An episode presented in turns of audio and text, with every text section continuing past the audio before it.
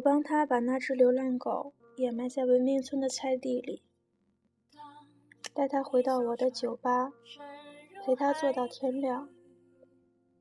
那天晚上，他在大兵的小屋里喝了一整壶相忘于江湖，讲了一个未结局的故事。故事里有父亲，有哥哥，有一个终于长大了的女孩和一只流浪狗。他告诉我说：“我要去见一个人，晚了怕来不及。”他说：“我需要去对他说声对不起。”天亮了，我帮他拖着行李去客运站买票，目送他上车离去。我没再遇见过他，他留下的这个故事，我一直在等待结局。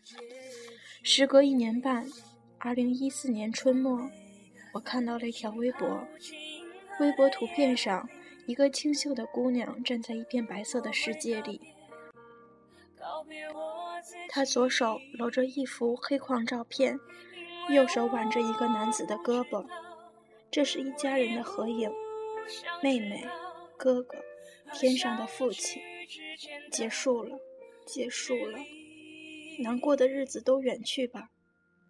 大家依偎在一起，每个人都是微笑的，好起来了，都好起来了。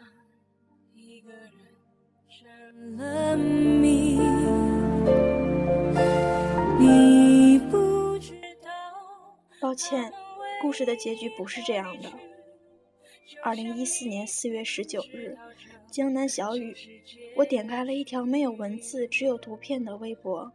图片上，他平静地注视着镜头，左手搂着一幅黑框照片，右手是另一幅黑框照片。碧海蓝天的房子。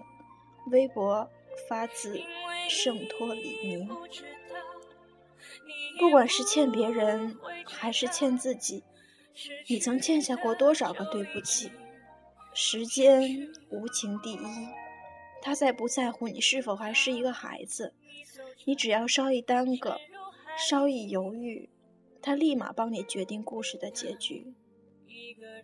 他会把你欠下的对不起变成还不起，又会把很多对不起变成来不及。我不确定他最后是否跑赢了时间，那句对不起是否来得及？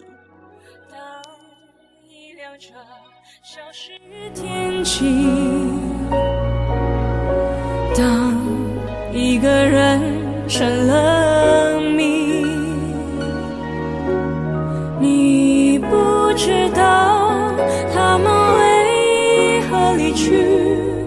就像你不知道这